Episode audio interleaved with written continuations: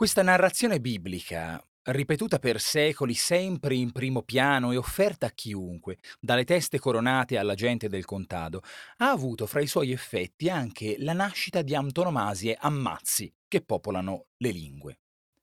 Come tutte le antonomasie, sono degli appiattimenti di alcune caratteristiche, vere o presunte, di personaggi o popolazioni intere, di cui magari non sappiamo niente, fatta eccezione per la sfocatura del carattere dell'antonomasia. Ne vedremo un paio questa settimana. Io sono Giorgio Moretti e questa settimana raccontiamo parole di origine ebraica. Le parole di questo ciclo sono scritte in collaborazione con Maria Costanza Boldrini. Oggi, Filisteo. Se qualcuno vi dà del Filisteo, sì, vi dovreste offendere. E no, non perché vi sta dicendo che siete dei giganti che si fanno battere con una sassata in testa da dei pivellini alti un soldo di cacio, per quanto il gigante biblico Golia fosse in effetti il campione dei Filistei. In realtà vi sta dando della persona gretta, incolta, poco propensa all'apertura verso il nuovo, dalle idee retrograde e conformiste. Ma che deve fare un popolo per guadagnarsi questa nomea? Più precisamente, come è che si è passati dal nome di questo popolo di cui tanto è narrato nella Bibbia a questo significato così peggiorativo per chi se lo vede appiccicare addosso.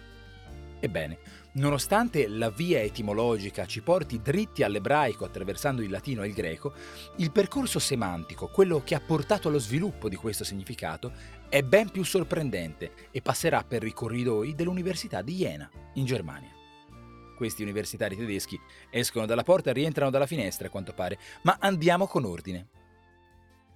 In primis parliamo del popolo dei Filistei. Furono una civiltà indoeuropea che abitò fra il 1200 e l'800 a.C. il territorio compreso all'incirca tra l'attuale striscia di Gaza e la città di Tel Aviv. Gli scontri tra il popolo ebraico e i Filistei sono narrati nella Bibbia.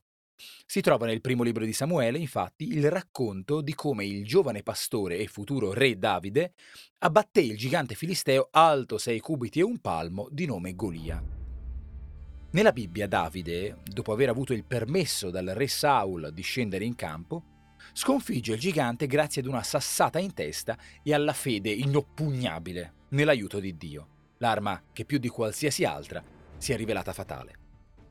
Fu comunque un popolo di rilievo, tanto che Filistei. Forse non è tanto facile sentircelo con in mezzo ai passaggi greci e latini Filistaioi e Filistei, ma è da questo nome ebraico Pelishtim che nasce il toponimo Palestina, usato nei secoli per indicare il territorio compreso, a grandi linee, tra la penisola del Sinai, il Mar Mediterraneo, le sponde del fiume Giordano e le alture del Golan.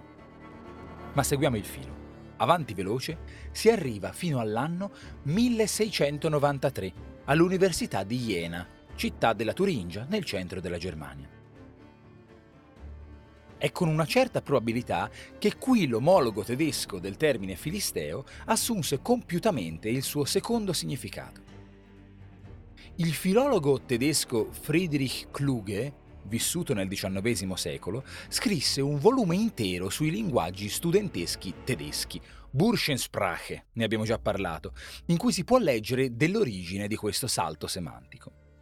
Una materia tanto precisa e settoriale come argomento di un intero libro non deve sorprendere, visto che nei secoli passati, fin dal Medioevo, da quando i clerici vagantes arrancavano in giro per l'Europa per completare la peregrinazio accademica, gli studenti hanno sempre costituito una branca a parte della società, quasi una specie peculiare, una categoria con dei propri usi, tradizioni, linguaggi e codici comportamentali goliardici.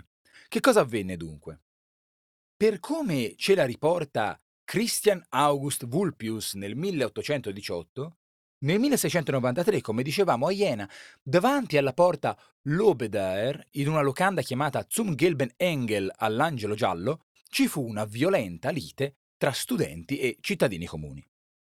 Un universitario restò ucciso nella rissa. Questo fatto delittuoso spinse il sovrintendente ecclesiastico Georg Heinrich Goetze a prodursi in un sermone tonante la domenica successiva in cui citò il libro dei giudici e l'episodio di Sansone che ingannato e accecato uccide i filistei sacrificandosi e facendo crollare il palazzo con la sua forza poderosa. Muoia Sansone con tutti i filistei. Secondo questa ricostruzione, fu da qui che gli studenti presero ispirazione, da questo sermone, e videro nell'episodio biblico menzionato dal sovrintendente un parallelismo tra loro stessi, quali israeliti e quindi degli eletti, e i comuni cittadini di Iena, una massa informe di filistei incolti, senza educazione, senza istruzione, senza finesse d'esprit. Quel che possiamo dire con certezza è che l'appellativo filisteo per il borghesuccio gretto di mentalità chiusa e anti-intellettuale prese piede in tutte le università tedesche, specie a partire dalle facoltà di teologia, e che a quanto pare ebbe successo visto che siamo qui a parlarne. Capiamo che è una qualificazione piuttosto snob, ma possiamo comunque continuare a parlare di come per una persona la frequentazione del nostro gruppo sia insostenibile perché le paiono tutti filistei del fallimento annunciato dell'evento culturale in una comunità filistea, delle osservazioni filistee prodotte in replica a proposte alate. Comunque, se vi state chiedendo perché all'angelo giallo scoppiò quella fatidica rissa, le fonti non lo spiegano. Vulpis ci riferisce solo che in Jena war damals das Bagel an der Tagesordnung.